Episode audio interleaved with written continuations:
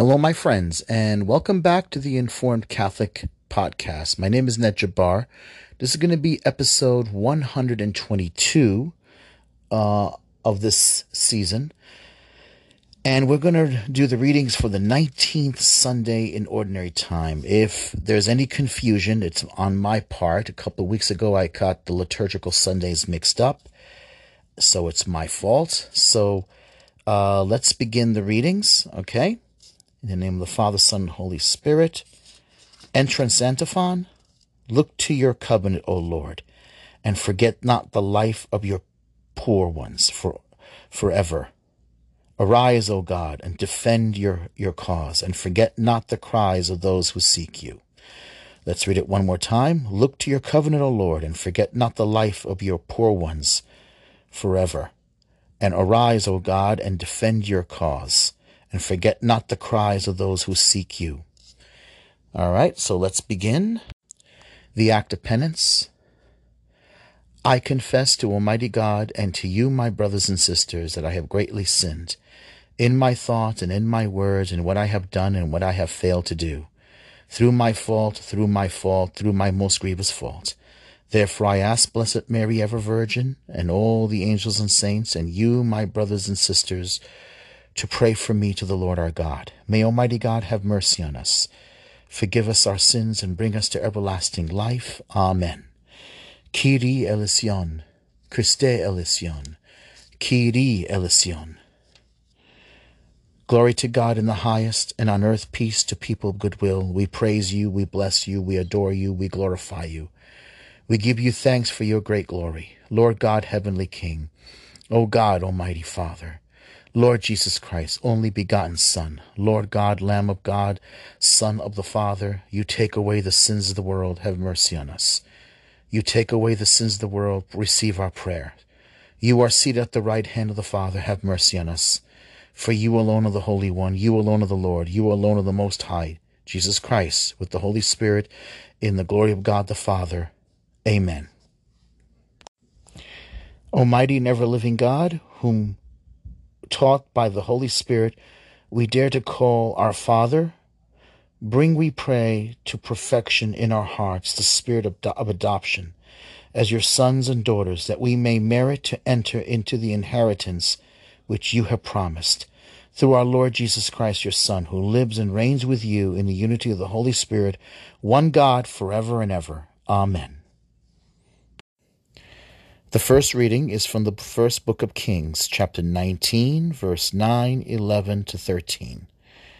A reading from the first book of Kings. Go outside and stand on the mountain before the Lord. At the mountain of God, Horeb, Elijah came to a cave where he took shelter. Then the Lord said to him, Go outside and stand on the mountain before the Lord the Lord will be passing by.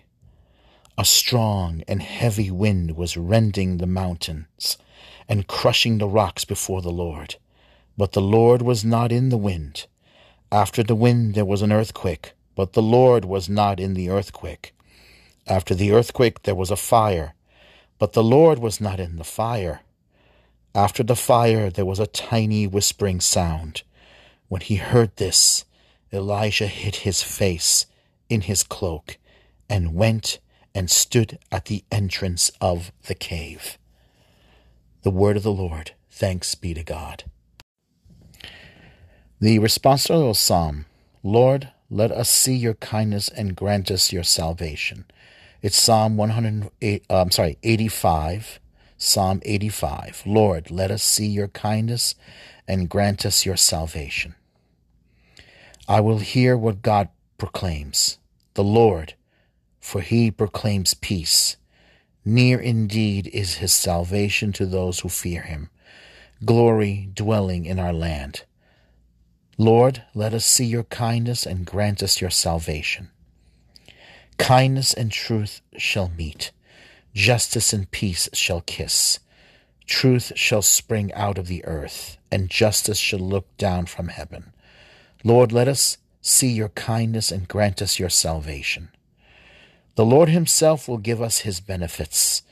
Our land shall yield its increase. justice shall walk before him and prepare the way of his steps. Lord, let us see your kindness and grant us your salvation. In the name of the Father, Son, and Holy Spirit. Amen. The second reading is from St. Paul's letter to the Romans, chapter 9, verse 1 to 5. I could wish that I were accursed for the sake of my own people. A reading from the letter of St. Paul to the Romans. Brethren, I speak the truth in Christ. I do not lie. My conscience joins with the Holy Spirit in bearing me witness that I have great sorrow and constant anguish in my heart. For I could wish that I myself were cursed and cut off from Christ for the sake of my own people, my kindred, according to the flesh. They are the Israelites. Theirs the adoption, the glory, the covenants, the giving of the law, the worship, and the promises. Theirs the patriarchs, and from them, according to the flesh, is the Christ, who is over all, God blessed forever. Amen. Alleluia, alleluia. I wait for the Lord. My soul awaits for his word. Alleluia, alleluia.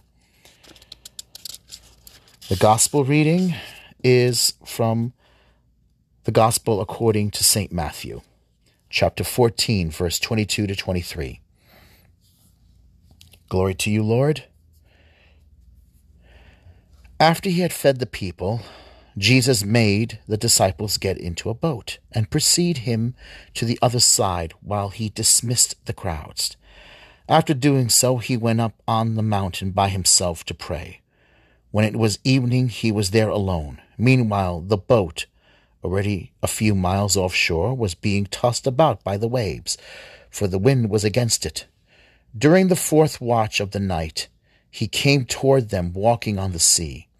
When the disciples saw him walking on the sea, they were terrified. It is a ghost, they said. And they cried out in fear. At once Jesus spoke to them, Take courage, it is I, do not be afraid.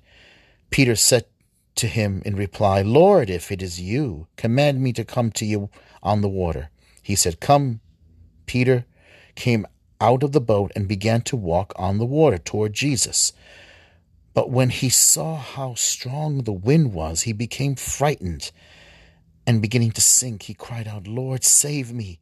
Immediately Jesus stretched out his hand, caught Peter, and said to him, O you little faith, why did you doubt? After they got into the boat, the wind died down. Those who were in the boat did him homage, saying, Truly you are the Son of God. The Gospel of the Lord, praise to you, Lord Jesus Christ. Amen. Okay, so now uh, this is the reading for 19th Sunday of Ordinary Time. Um, sorry if I jumbled the liturgical Sundays a couple of weeks ago. Uh, but you probably hear me say something familiar because the the the symbolism here is one once you get to know once you know how to read the gospels the symbolism uh, you really can't go wrong but you could always walk away with something new that's one beautiful thing about uh, the the interpretation and the symbolism always remember the boat is always a symbol of the church. It's always the symbol of the church. In the Old Testament, the Ark of Noah, which was a boat, a big giant boat, is a symbol of the church. And that is going to be true. And the flood is a symbol of baptism.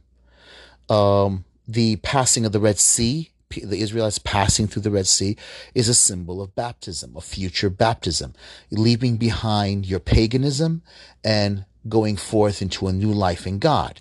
The flood of Noah is washing away the filth of the world, washing away the filth of the world.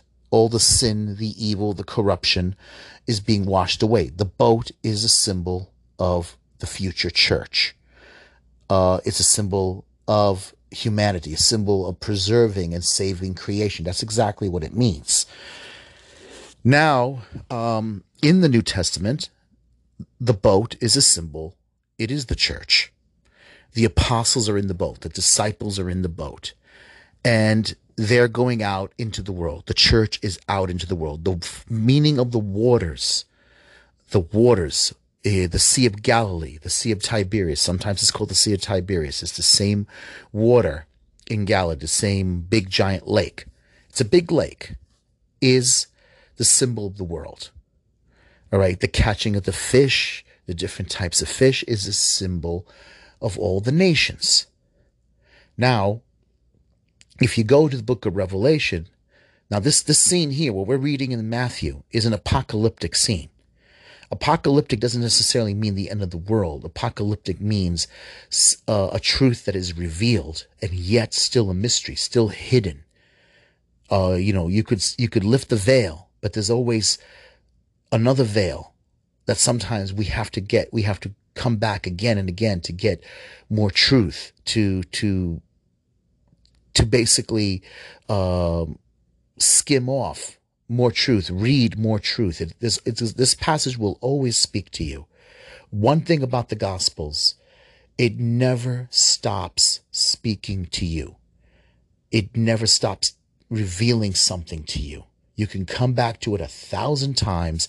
That's why it's divine revelation. That's why the Holy Spirit, you should always pray before you read the Gospels. They're out in the water and they're caught in the storm. All right. They're caught in the storm. In one scene, Jesus was asleep. In earlier scenes, he was asleep in the back of the boat. And this, this sort of thing, you know, people would probably think that God is asleep. You know how people always, when they're angry, when something bad happens and people question evil, why did God let this happen? Was God asleep? In a sense, God knows how human beings think. All right. And remember, remember what they said to him, Lord, don't you care? We're going to perish. He wakes up and he calms the storm. He, he's always aware. In other words, this was a lesson for them before that he is always aware. He was always with them. There was no reason for them to be afraid. He calmed the storm to show them his power over nature. But at the same time, there's power in the fact that he was there with them. Even though he was asleep, it was a lesson for them to understand. They had to learn he's God. Even though he was now in human form, it doesn't mean he doesn't care. It doesn't mean he doesn't know what's happening. He knows perfectly well what's happening to us. Now, in this scene, they're alone. He sent them off alone, and he was on the mountain. Being God, he can stand on the, on the hilltop alone and he's well aware of what's going on with them. He stayed there and he prayed. He is both God and he is man. And what happened was a storm broke out and it was it was hitting them really hard. They were caught in that storm. The meaning of the storm is the world. The church is caught in the political events of history. The storm symbolizes the world, the violence of the world against the church, against the people of God. The troubles, the waves hitting them is a symbol of the world of the world attacking the church, the governments of the world. In the book of Revelation, Jesus speaks with the voice of many waters. That's the voice of many people. He speaks in the language of all the nations of the world, the waters, is symbolized. Whenever you see the book of Revelation, you read it, the, whether it's the water, you know, you see the beast rising from the waters. It's the Antichrist coming out of all the, the, the, the, the, the terrible things, the terrible governments, the violent, evil, corrupt governments. And the fact that it's the beast, the beast that comes from the corrupt world, the new, the, the evil governments of the world. Well, this is also kind of like the flip side of it.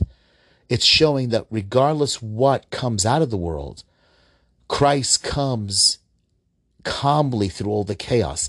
He comes to them walking on the waters. Walking on the waters is his power over the different governments of the world, his power over humanity. Remember at the end of the Gospel of Matthew, all authority of heaven and earth have been handed over to me. It doesn't matter how violent the world gets, how evil the governments get. He is in power. There is nothing, no one can take away his power. All authority has been given to him by the Father. And he rules over the governments. He rules over the, the everything. He's in charge. He's well aware of what the church is going through. Recently, we heard, you know, we, we saw the the bombing in Lebanon. There was a big giant explosion. Uh, a lot of people got hurt. A lot of people were killed. A lot of people lost their lives. Recently, we've been having a lot of churches being attacked. We've had churches being set on fire here in the United States you know, the land where we're supposed to have religious freedom, the right of free speech, the right to assemble, the right to to uh, to, to protest peacefully. Uh, although these days it seems like everybody can't tell the between a peaceful protest and a riot, because you've got a lot of reporters now who seem to have taken up Marxism and socialism, and they and you hear constantly they call it peaceful protest. I mean, I don't know about you, but when I see people smashing windows and setting things on fire, it, that's not a peaceful protest. That's insurgency. That's a political violence right there. And now, now they were burning Bibles. They were burning Bibles. They're burning Bibles. They're destroying churches. They're they're they're burning crucifixes. They're they're burning images of Jesus. They're they're you know, this is this is this is what the scene here was talking about. The church is constantly under attack. Jesus himself said, if they hated me, they hate, they will hate you as well. Remember, they hated me first. And this is exactly what he, what the scene is teaching. Now, they see him coming and notice what it says. They were terrified. They were scared. And they saw him and, you know, and they didn't recognize, they thought it was a ghost. And the Lord had to say, it is, take courage. It is I. Be not afraid. Do not be afraid. And Peter said to him in reply, Lord, if it's you, command me to come to you. And the Lord said, Come. And Peter did get out, walk on the water, and then suddenly um, his um, his human reasoning kicked in, and he thought to himself, What am I doing? he starts to sink. And he cries out, Lord, help. And the Lord came out, reached out, pulled him out, pulled him out of the waters, pulled him out of a, a terrible situation. Um, the sinking, him being swallowed up, is sort of like the, uh, it's persecution. Persecution. Because you see, once we take our eyes off our Lord, once we start thinking like the world, once we start reasoning like the world, we fail to recognize who Jesus is. We have a difficulty, difficulty recognizing him, right? Because that's what happens when our, our church leaders seem to have a difficulty knowing who Jesus Christ is. They're, they're afraid. They're afraid of upsetting the world. And then at the same time, they seem to have no problem throwing their own sheep under the bus. They reason with, with bad Catholic politicians, and then when good Catholics do something eh, that is right, that is true to the faith, they pull away from us. You see, this is they, they fail to recognize Jesus. They their their their their way of thinking is the way of men. Remember what what happened when the Lord when Peter came to him and said and asked about this whole thing prophecy about him being crucified and killed and being put on trial and and put to death. And the Lord said it has to be so. And Peter said no I won't let it happen. And the Lord said you you're not thinking like God. You're thinking like men. You're a stumbling block to me. Get behind me Satan. This is what happens. You fail to recognize. You fail to to understand the Lord because you have embraced the philosophy and thinking of men of the world and you become ashamed of Christ. We have to learn to think like Christians, to think like Catholics, to talk like Catholics, to reason like Catholics, to, to have the mind of Christ. This is what it's all about. You know, this is an apocalyptic scene. We have to learn to understand what apocalyptic mean. It doesn't necessarily mean the end of the world. An apocalyptic scene has a lot of meaning, a lot of a lot of layers. It's it's also, from what I remember, although I don't hear this um, this sort of description, it actually symbolizes a wedding because it's to unveil. That's what the word apocalypse mean. Revelation, to reveal. The bride. It's a word that was used among Hellenistic Jews, but it took on a different meaning with apocalyptic literature, and then of course, uh, sensational movies like The Omen and uh, Left Behind and other apocalyptic films. But there's more to it. There's more to it. That's you know, pull away from the Hollywood thing we have to understand the meaning. The scene with Elijah in the cave is an apocalypse, right? What did Elijah have to learn? He had to learn that God was not in the in the in the powerful wind, the violent wind that was shattering rocks. God was not in the earthquake. God was not in the fire. And then a, a tiny small voice in the wind terrified Elijah, and Elijah had to cover his head because the voice of God is in you, around you, in your mind, in your heart. It's it's it's frightened him. It's sort of like I guess you can say maybe gave him goosebumps, made the hair stand on his arms and the back of his neck, maybe. That's what it does because it's God. God doesn't come sometimes the way we expect him.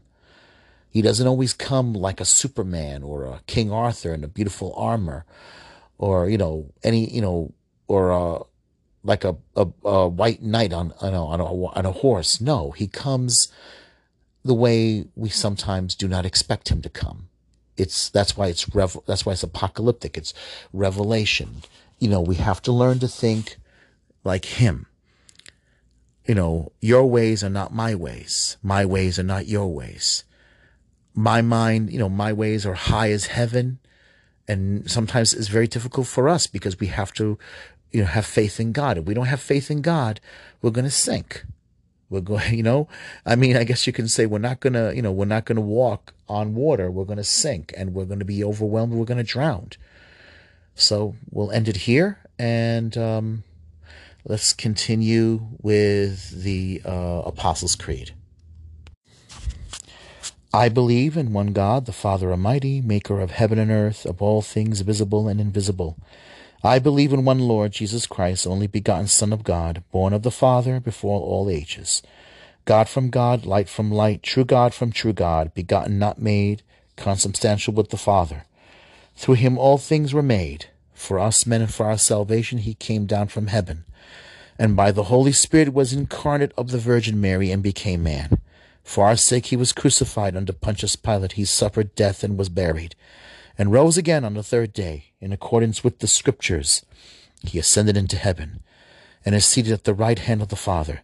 He will come again in glory to judge the living and the dead, and his kingdom will have no end. I believe in the Holy Spirit, the Lord, the giver of life, who proceeds from the Father and the Son, who with the Father and the Son is adored and glorified.